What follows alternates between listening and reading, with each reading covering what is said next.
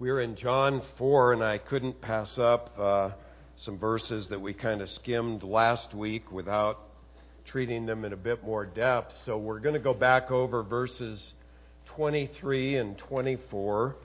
There's an outline in your bulletin. There's printed. There are printed messages at both exits you can grab, and those are online as well. And then the audio are online. Uh, we're just going to cover today verses 23 and 24, and then next week, Lord willing, we'll pick up with verses 27 down to the end of this story of the uh, Samaritan woman in verse 42.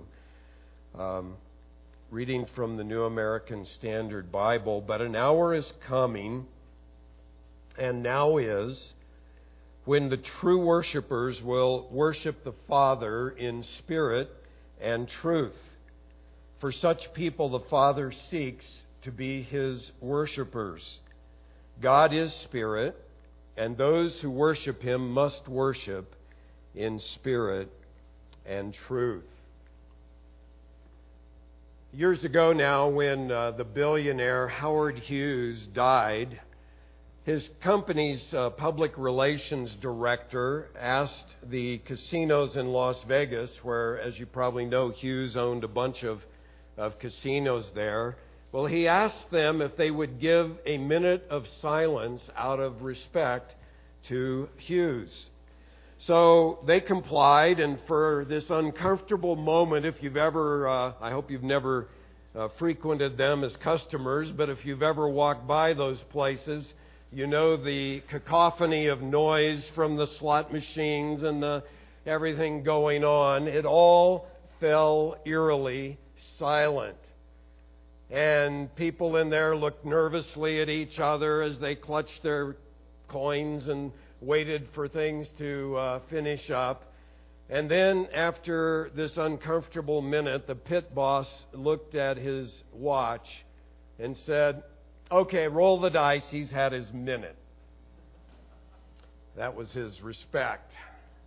Well, sometimes I wonder if we may not treat God the way that those gamblers in Las Vegas uh, treated Howard Hughes. We we're busy all week doing our thing. We interrupt our busy schedule. We rush into church.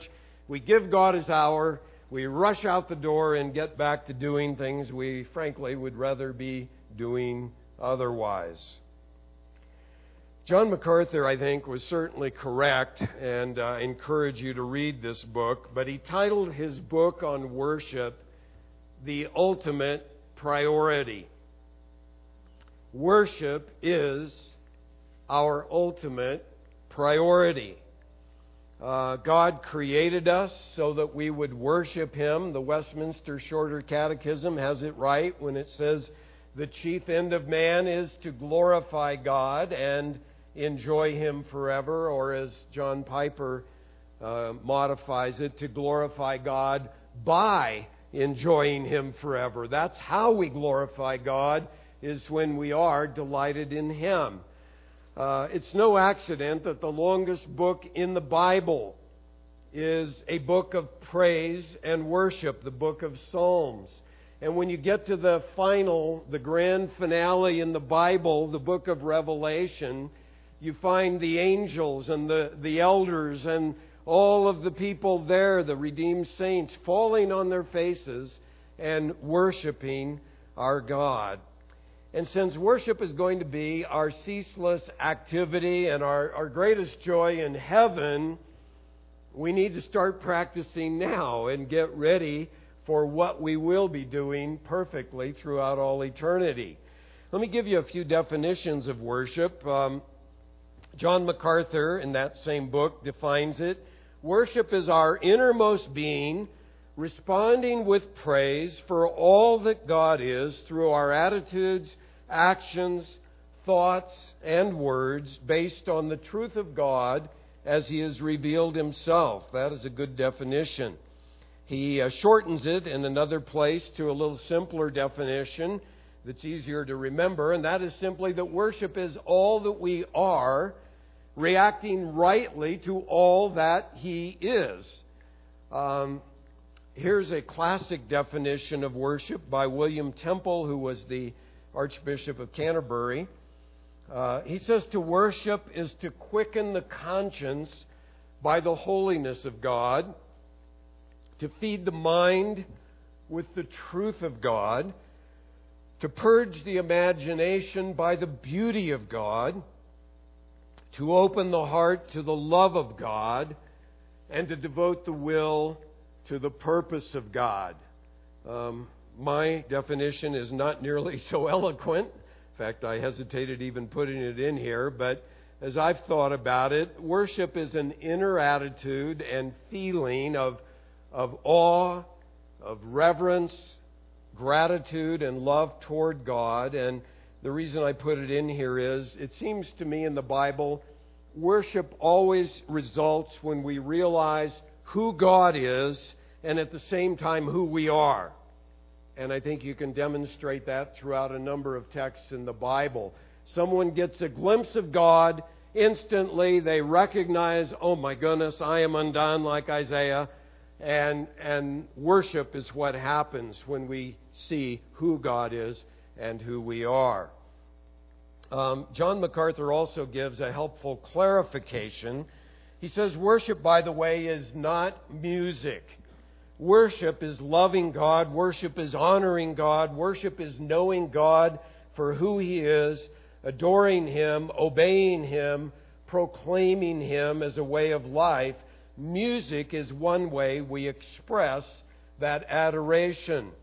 And I think that's a helpful clarification because we need to understand that worship is not just the hour we give it here on Sunday, but worship is to be all in all that we do. Remember in 1 Corinthians 10:31, Paul says, "Whether then you eat or drink or whatever you do, do all to the glory of God." And so all of our life is to have this Godward focus to be permeated with this sense of God's majesty and God's glory so that whether you're mowing your yard or whether you're sitting in church, there should be this heart of worship that is growing in you as you adore and honor and worship God for who He is. Now, it's interesting to me that Jesus' words to worship, and these have to be some of the most profound words on worship in all of the Bible, occur in the context of his bearing witness to this pagan Samaritan woman as he seeks to bring her to faith in himself. Uh, you wouldn't think that when you're talking to somebody about salvation, you would get into a discussion on worship.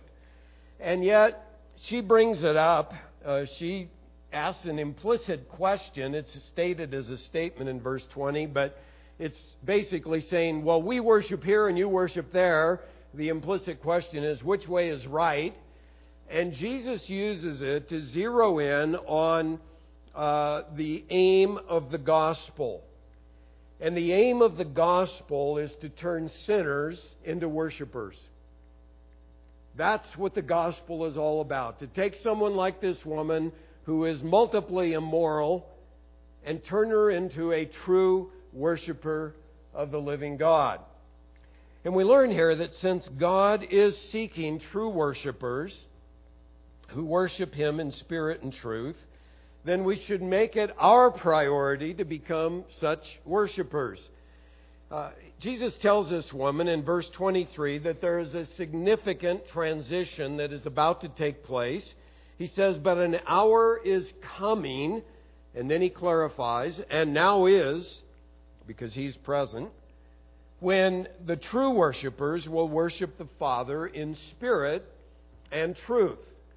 And Jesus' presence is what changed the old covenant way of worship to the new covenant way of worship. And in the old covenant, place was significant. God ordained that all Jewish males had to appear before him in Jerusalem three times a year for the great three great feasts of the Jewish calendar. The new way that Jesus inaugurates is, we've already seen in chapter 2, Jesus is the new temple. Uh, Jesus is the one we worship and in whom we worship. And we as believers are being built into a holy temple in the Lord, not the building, but believers, the people. And so where we gather to worship is really secondary. Rather, whom we worship and how we worship Him is primary. Now, unbelievers, such as this Samaritan woman at this point, is still unbelieving. I think she comes to faith in just a moment. But unbelievers often have this mistaken idea well, I went to this church building and uh, I went through the rituals this week, so I'm good to go.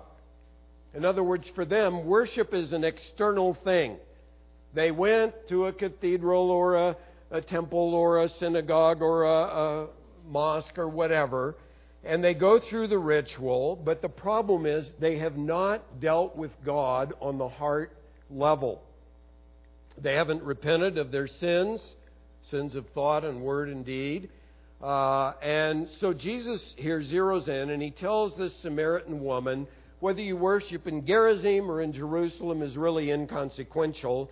Uh, the important thing is that you become a true worshiper of God in spirit and in truth. Three things I want to bring out from these crucial verses on worship. The first that is significant is God is seeking such worshipers. Isn't that remarkable? God is seeking such worshipers. That's his intent. Uh, don't know if you've ever read it. It's worth wading through, and I say wading through because it's not easy. Jonathan Edwards wrote a treatise called The End for Which God Created the World, and John Piper incorporated it with some helpful notes in his book, God's Passion for His Glory. But Edwards argues that the reason God created the universe is His glory. And he demonstrates why and what that means. And so God now is seeking worshipers who will bring Him glory who glorify Him in all that they do. Uh, not just Sunday for an hour, but all week long, in everything we do, we are to become true from the heart worshipers of God. And if you aren't worshiping God throughout all the week, then really Sunday isn't going to be much. I mean, we'll come in here and the worship's going to fall flat if none of us have been worshiping God. Sunday ought to just be kind of the overflow of a whole week in which we are re- exulting in God, honoring Him, and you begin that process, if you haven't, like this Samaritan woman needed to do right here, by repenting of your sin, putting your trust in Jesus Christ. The Holy Spirit causes you to be reborn. He comes to dwell within you, and then, and only then, can you begin to worship God in spirit and in truth. And you do that as you bring every thought and word and deed subject to Jesus and His Lordship. Now, two things to note under this head. And the first one is that the fact that God is seeking true worshipers implies that there is such a thing as being a false worshiper. Being a false worshiper. False worshippers either worship something or not someone, unless it's a demon, but something other than the living and true God, or false worshippers attempt to worship the true God, but they do it in a way that actually dishonors Him. So, one of those two things. Uh, either way, I might point out, sincerity is not the only criterion for being a true worshiper. Now, hear me carefully. All true worshippers of God are sincere, but all sincere worshippers are not true. In other words, sincerity is a necessary condition to be a true worshiper, but it's not sufficient. And the reason I say that is, for example, there are true uh, worshippers, I mean sincere worshippers, let me say, not true, sincere worshippers of Allah. There are sincere worshippers of Krishna and Buddha and the Mormon God and the Jehovah's Witness God, but they are not true worshipers because they're worshiping false gods. They are not worshiping the living and true God who has revealed himself to us in the Bible. Also, there are Christians born again Christians who are sincere, but really their worship is man centered. It calls attention to the performers, to the entertainment world is the model for how they do it, and uh, all of that. And, and God is kind of on the sidelines, but really it's the performers on the stage who get all of the glory, and, and the center is on them. Or on the other end of the Christian spectrum, there are some who go through these ancient liturgies every week and perform the rituals. So they're sincere, but they are not true in that they are not worshiping God from the heart. They're, they're just going through the rituals, and they're a lot like the Jewish leaders that Jesus uh, spoke of in Matthew 15:8, and he was citing Isaiah 29:13 when he said, "This people honors me with their lips, but their hearts are far from me." So they go through the rituals, they did all the stuff. You look at them and say, "Wow, that was pretty good." But God looks on the heart. And uh, so we need to be careful not to fall into these cat- this category of being a false worshiper. The second thing to note here is the fact that God is seeking true worshipers means that this then is of utmost importance. It's got to be our priority. If it's God's priority that He's seeking worshipers, it should be ours. Now, in verse 24, you'll note that Jesus says that these true worshipers must worship in spirit and in truth. Um, in other words, the word must means it's a necessity. A.W. Pink, in his exposition of John, points out that there are three musts in John. In John 3, verse 7, you must be born again. In John 3:14, Jesus said that, it, that the Son of Man must be lifted up, and then here in chapter 4 and verse 24, those who worship him must worship in spirit and truth. The first must concerns the Holy Spirit who effects the new birth in us. Uh, the second concerns the Son who was lifted up on the cross. And the third concerns the Father who is the object of our worship. And Pink points out that the order is important. First, you must be born again. And you are born again by trusting in the Son of Man who is lifted up on the cross, and then and only then can you worship God properly. And so the first point here is simply that God is seeking you as a true worshiper of Him. And if you're here and you've never come to faith in Christ and put your trust in Him, you must begin there. You can't begin to worship God until you have the Spirit of God dwelling in you, and He comes to live in you when you uh, trust in Jesus Christ as Savior and Lord. Uh, it's also very possible that some of us here have trusted in Christ, but it's so easy, I confess it's easy, to drift off course and to get caught up with other stuff. And you look back on your week and you think, I can't even think of a time when I was actually just caught up in worship of God during the week. And if that's so, then I trust that this text here will bring us all back uh, to this as our priority because God wants each and every one of us to be true worshipers of Him.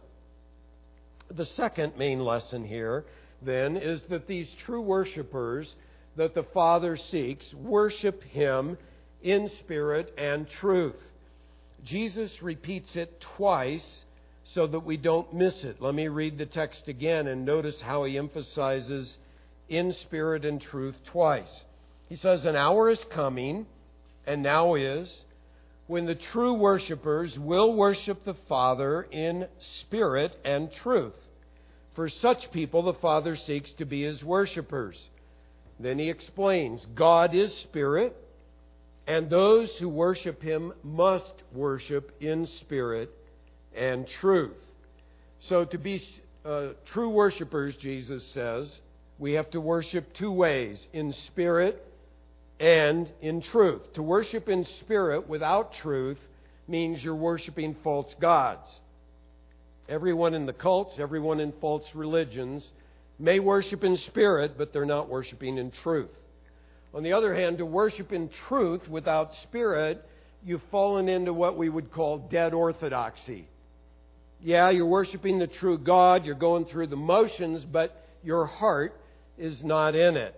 And so we need to worship in spirit and truth, and it's very clear here the Father then must be the focus of our worship. So, three things here to note. First of all, we should worship the Father, who Jesus says is Spirit. Three times uh, he tells this Samaritan woman that it is the Father that we are to worship in verse 21, and then two times in verse 23, he mentions the Father. Um, he explains to her also that God is Spirit.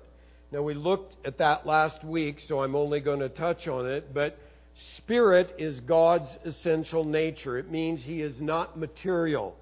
He does not inhabit a material or physical body. That means He is invisible to human eyes. And it also means He is not confined to one location at a time. He is omnipresent as Spirit. Uh, he has existed before all time as Spirit, that is, before there was ever anything material. God is and was and always has been Spirit. Um, when we are born again, we become spiritual people in the sense we get a human spirit and we now can commune with God in the Spirit and we can worship Him in the Spirit. But because God is omniscient, or I mean omnipresent, by the way, we can worship God then anywhere and know that He is there with us uh, because He is an omnipresent Spirit. Now, through Jesus, we come to know then God as our Father, whom we worship. Why does Jesus emphasize to this Samaritan woman that God is the Father? Um, the most helpful thing I saw on this was from John Piper. And he suggests three reasons that Jesus emphasizes the Father to this Samaritan woman. First of all, uh, God is the Father of the Samaritans. If you've noticed in the conversation with this woman, she has emphasized our fathers.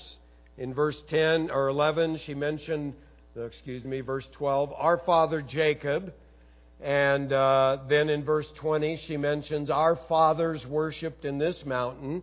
And so Jesus shifts the focus and says, Let me tell you about your true Father, the Heavenly Father, whom you are to worship.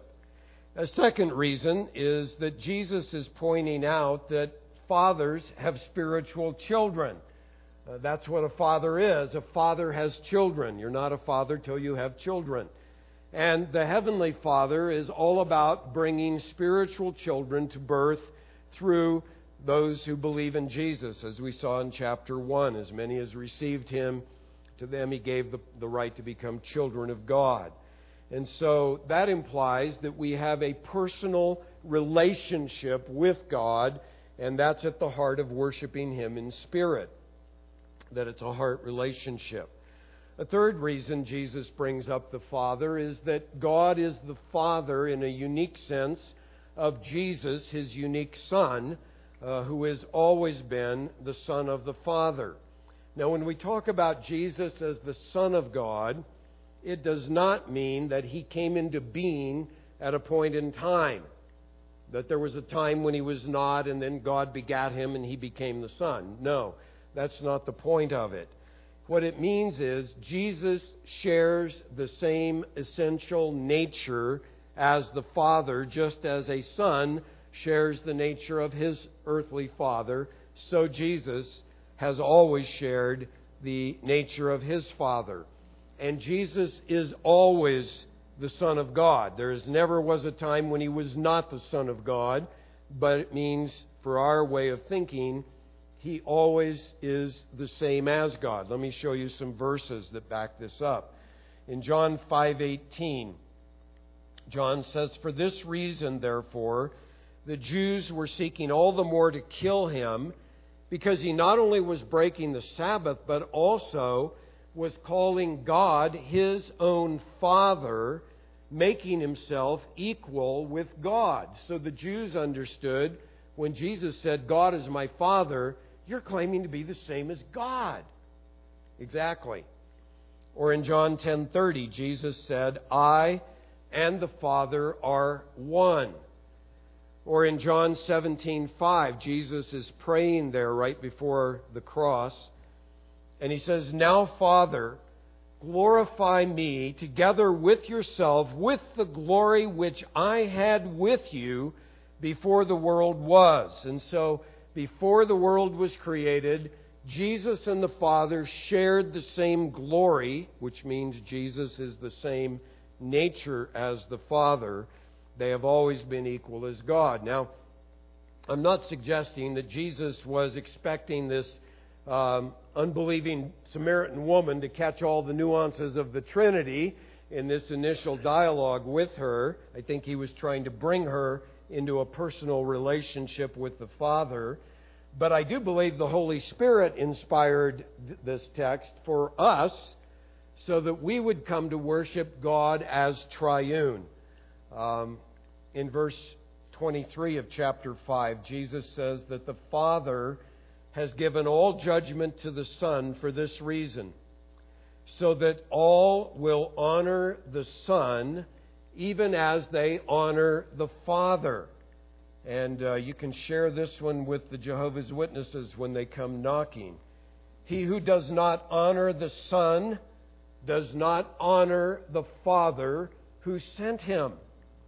So if you do not elevate Jesus to the same level as the Father and give him equal honor, you are dishonoring God the Father, Jesus says. It's a remarkable claim.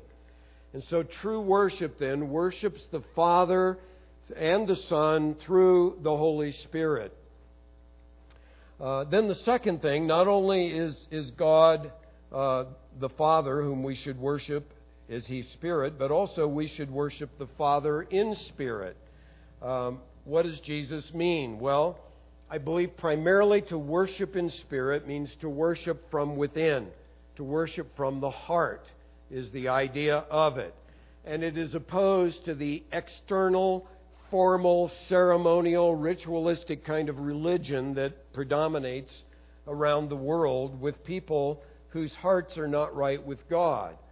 And so, the most important factor in becoming a true worshiper of God is to guard your heart before the Lord. The Lord knows your heart.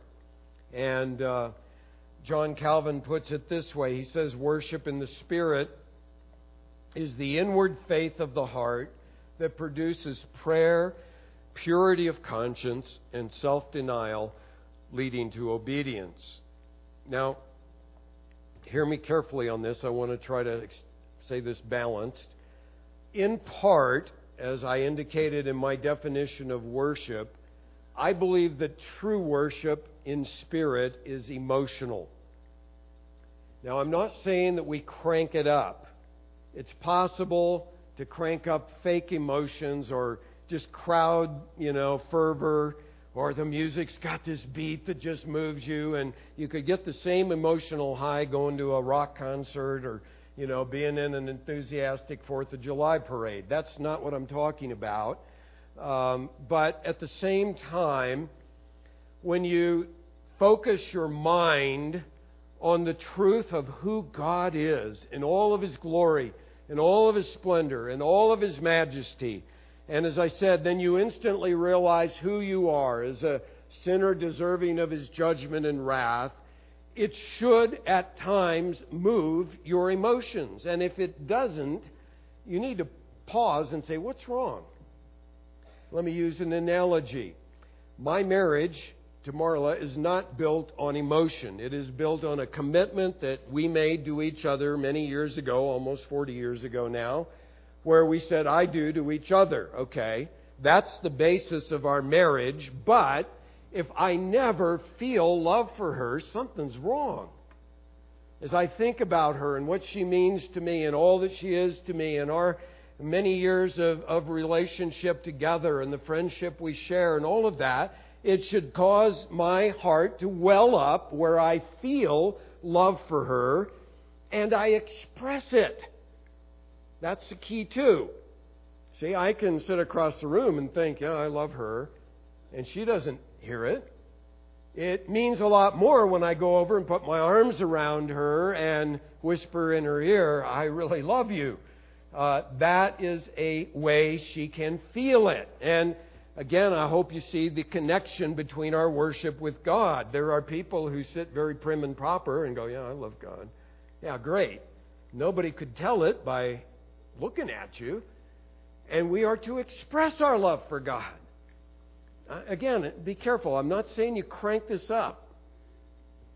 But I am saying if it never flows out of your heart, you need to do a heart check and say, What is wrong? How come my heart is so cold toward a God who loves me so much? And it ought to move us. So I hope you get the balance I'm expressing there. And then Jesus says we need to worship the Father in truth. And that is to say, God has revealed himself to us in one place and one place only in the Bible, the Word of truth, and in the center person of the Bible, who is the Lord Jesus Christ. And so to worship God in truth means that we worship God for who He is in the majesty of all of His attributes that are revealed to us in all of Scripture. And we need to be careful here again to have the balance of Scripture. I have talked to people, Christians, oh, I just love the love of God. Yeah, what about His holiness and His righteousness and His justice? Well, no, I'm not into that. Then you don't love God because God is both, you know? And we should love God for His kindness. Oh, that is wonderful. But Paul also says, Behold the kindness and severity of the Lord. We should worship him for his severity. We should worship him for his sovereignty. We should worship him for his goodness. As Job says, we should worship him for what he gives, and we should worship him for what he takes away. It's a remarkable passage. We worship him for all of his ways. And the Bible is our only guide for worshiping him in truth. And as I say, worship in spirit flows out of worshiping Him in truth. It is as we put our minds on what the Bible reveals about God that the Spirit of God quickens it in our spirit and we go, oh, wow. And our inner person then responds, so we worship Him in spirit and in truth. Now, then the final point is just since God then is seeking such worshipers, true worshipers who worship Him in spirit and truth, Make it your priority then to become such a true worshiper of God. And I want to apply this in three directions. First of all, if I'm not growing as a true worshiper of God, I need to recognize that I am not in line with what God is seeking to do in my life. You know, if you want to write it down as your purpose statement in life, have something in there about worshiping or glorifying God. That should be in there. That's why He created us all.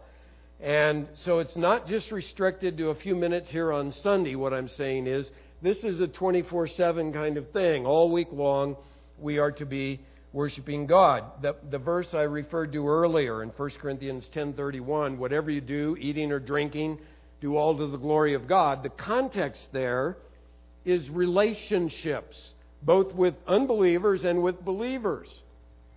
And so that means that in our relationships, we are to be worshipers of God. We're to glorify God in how we relate to other believers, starting at home, by the way, and to unbelievers.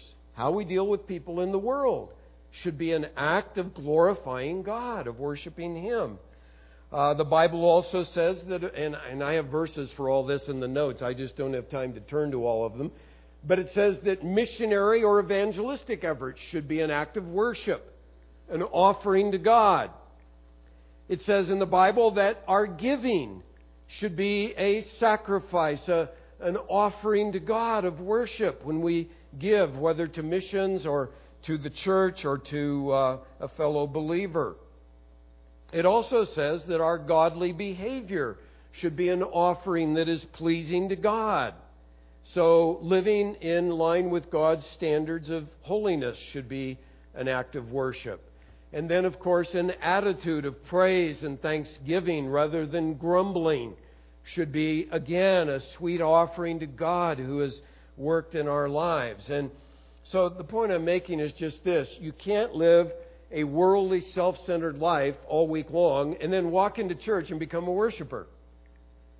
Worship in church should be the overflow of all of us throughout the week learning to exalt and glorify God in all of our circumstances, in all of the trials as well as the victories that we see. A second application of this then is if we're not growing as a worshiping church, then we're not in line with what God is seeking to do with this body. That is our goal. Let me ask you, why do you come to church? And if the answer honestly is, well, I come to get something out of it, you've got your focus in the wrong place. Now, I hope you do get something out of it. But that shouldn't be why you come.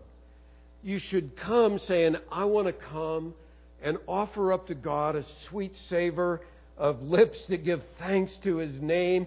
I want to praise and honor and glorify God so that He gets something out of it.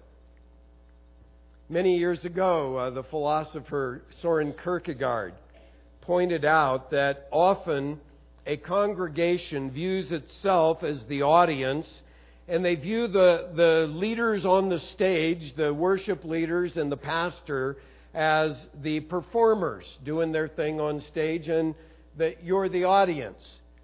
And uh, Kierkegaard pointed out that's the wrong perspective. He said the real audience is God, and the congregation are the performers, and the worship leaders and the pastor are kind of on the side in the in the wings, and they're giving cues, saying, "Come on, come on, you know, give your lines, worship God."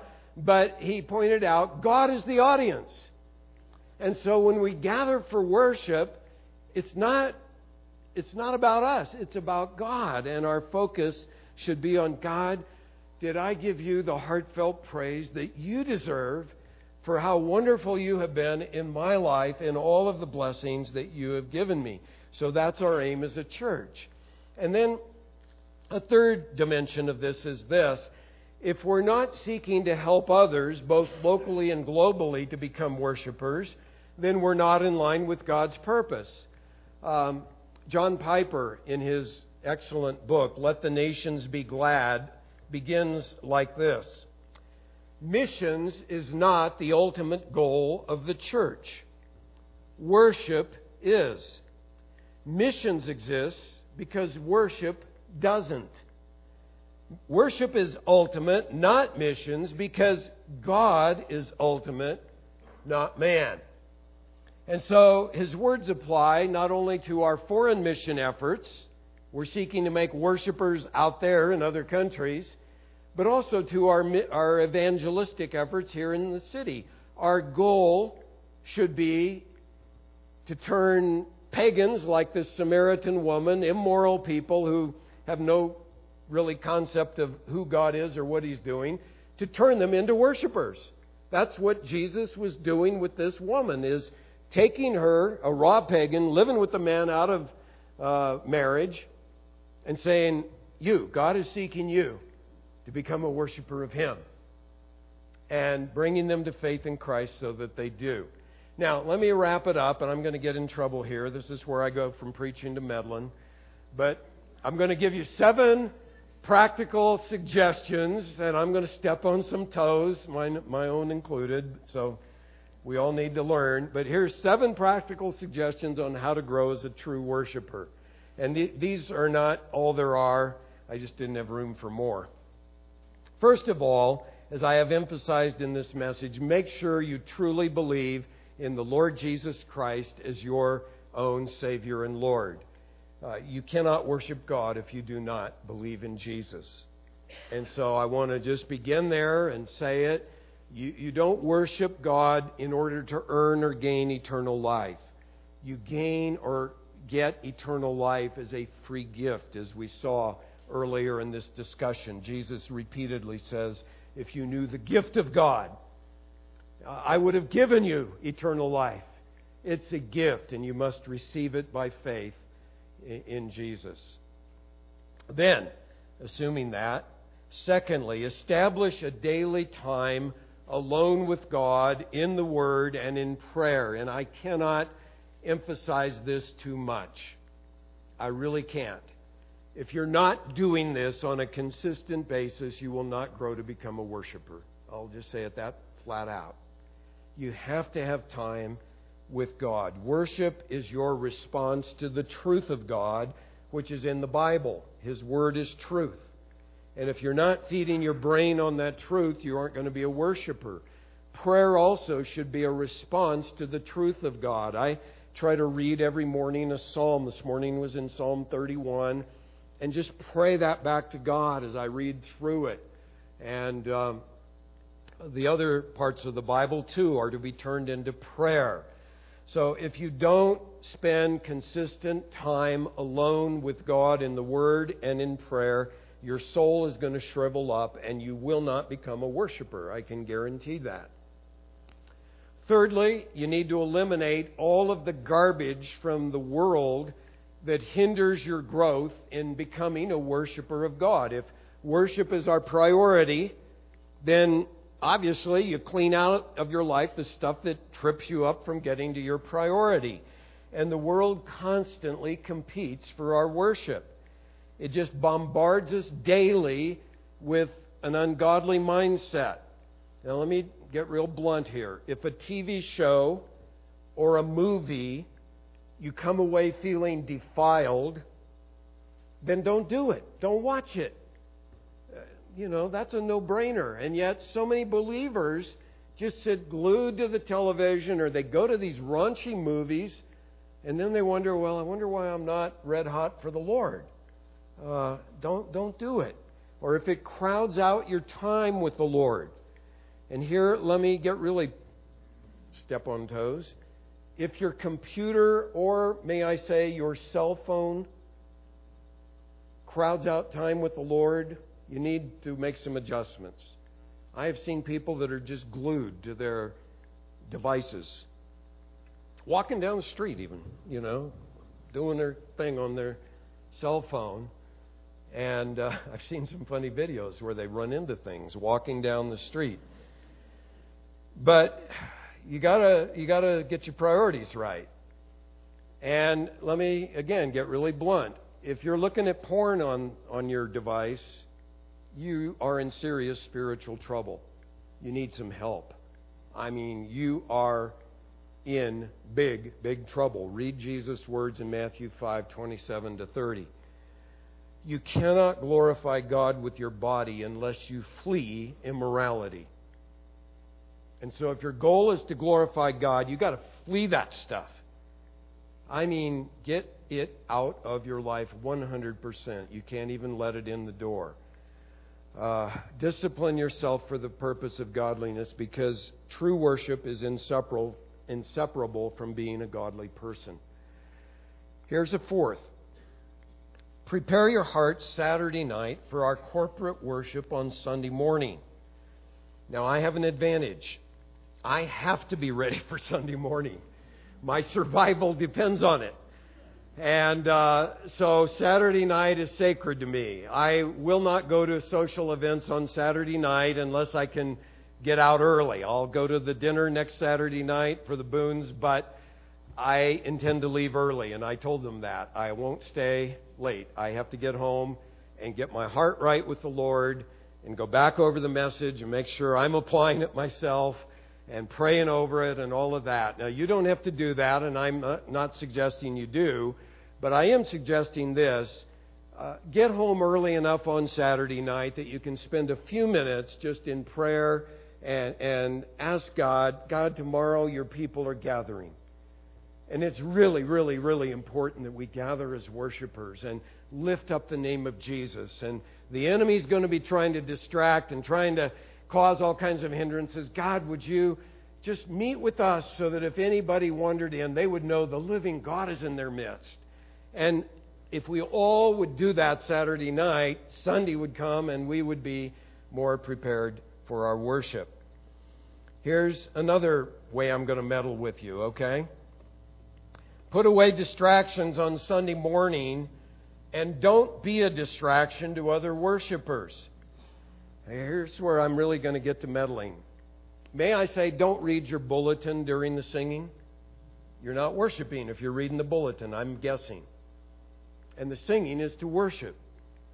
Don't read the bulletin during the sermon. You're not worshiping. You say, Well, I didn't know the sermon was worship. It ought to be. I hope if you're hearing God's truth, you're drawn to see how great God is. I hope it moves your heart to worship once in a while. Um, here's another thing. I know some of you, I'm getting old too, some of you have a medical condition and you need to go to the restroom during the service. I understand that.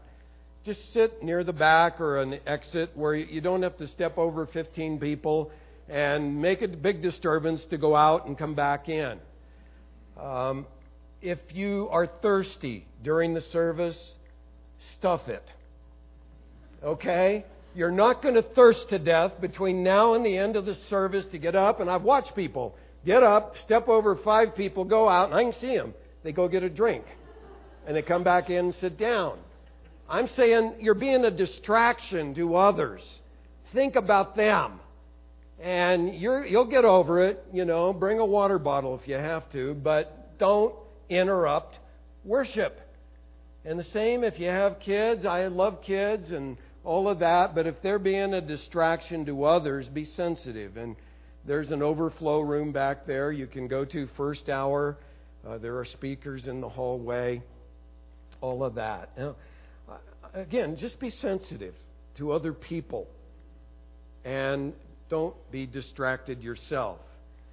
Here's a sixth suggestion ignore the others around you the best you can, and remember that God is the audience again. And by this, there's a balance I'm talking about. On the one hand, you should be free to express yourself to the Lord in worship. And you'll remember the story in, in the Old Testament. It's in 2 Samuel 6, where David is so carried away in his worship that he's dancing before the Lord when they're bringing the ark up, and his wife is embarrassed. You know, the guy's making a spectacle out of himself. And the significant thing in that story is God sides with David. God sides with David, not with his wife. That's the one hand. Here's the other hand. If you're so expressive that you're, you're the center of attention and everybody's looking at you, then you're out of balance there. So there is a decorum. Paul says all things must be done properly and in an orderly manner. So you're not to be so strung out that, you know, I've been in services where somebody is just down front, literally dancing before the Lord, and everybody else is kind of looking at them. You're distracting others. That's not right. On the other hand, loosen up and say, I don't care what others think. I love you, Lord and I want to express my love to the Lord and be expressive to Him. I hope you get the balance. And then here's, here's a final suggestion spend some time worshiping God and His creation. Uh, now, most of us live in Flagstaff. We have an advantage. If you're from the valley, we feel sorry for you. And uh, you will have to uh, work hard at becoming a worshiper of God and His creation. I'm only partly kidding, but um, you know, tonight as the Perseid meteor showers, go outside for a while and look at the heavens that God spoke into existence.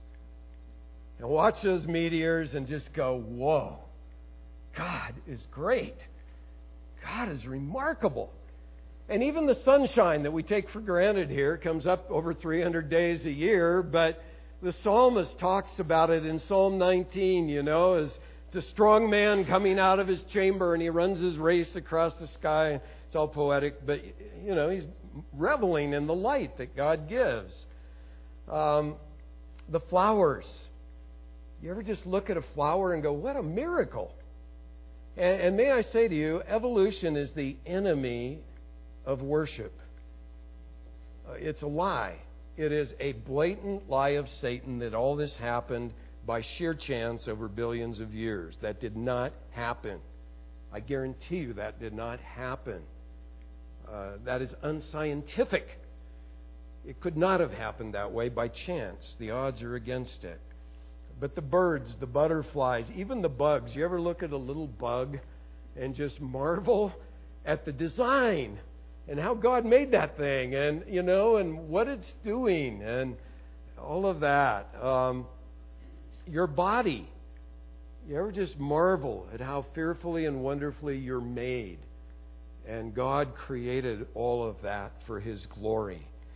In Romans 1, there, where Paul is indicting the ungodly world, he, he makes the point that God has given evidence through what was made of His glory and His greatness and His power. But they suppress the truth in unrighteousness. And then he says this their sin is they did not honor God or give thanks. What he's saying is they didn't worship. And that's our priority. That is our ultimate priority. Dear Father, I pray that you would help us all. I struggle with this. I get so caught up with the world and all the stuff. Help us all, Lord, to become worshipers of you in spirit and in truth. And if any are here without the Savior, Lord, open their eyes to see. There is evidence that you are an almighty creator, and you sent your Son to be the sacrifice for our sins, and not for ours only, but for those of the whole world, that all would come to be worshipers of you. In Jesus' name, amen.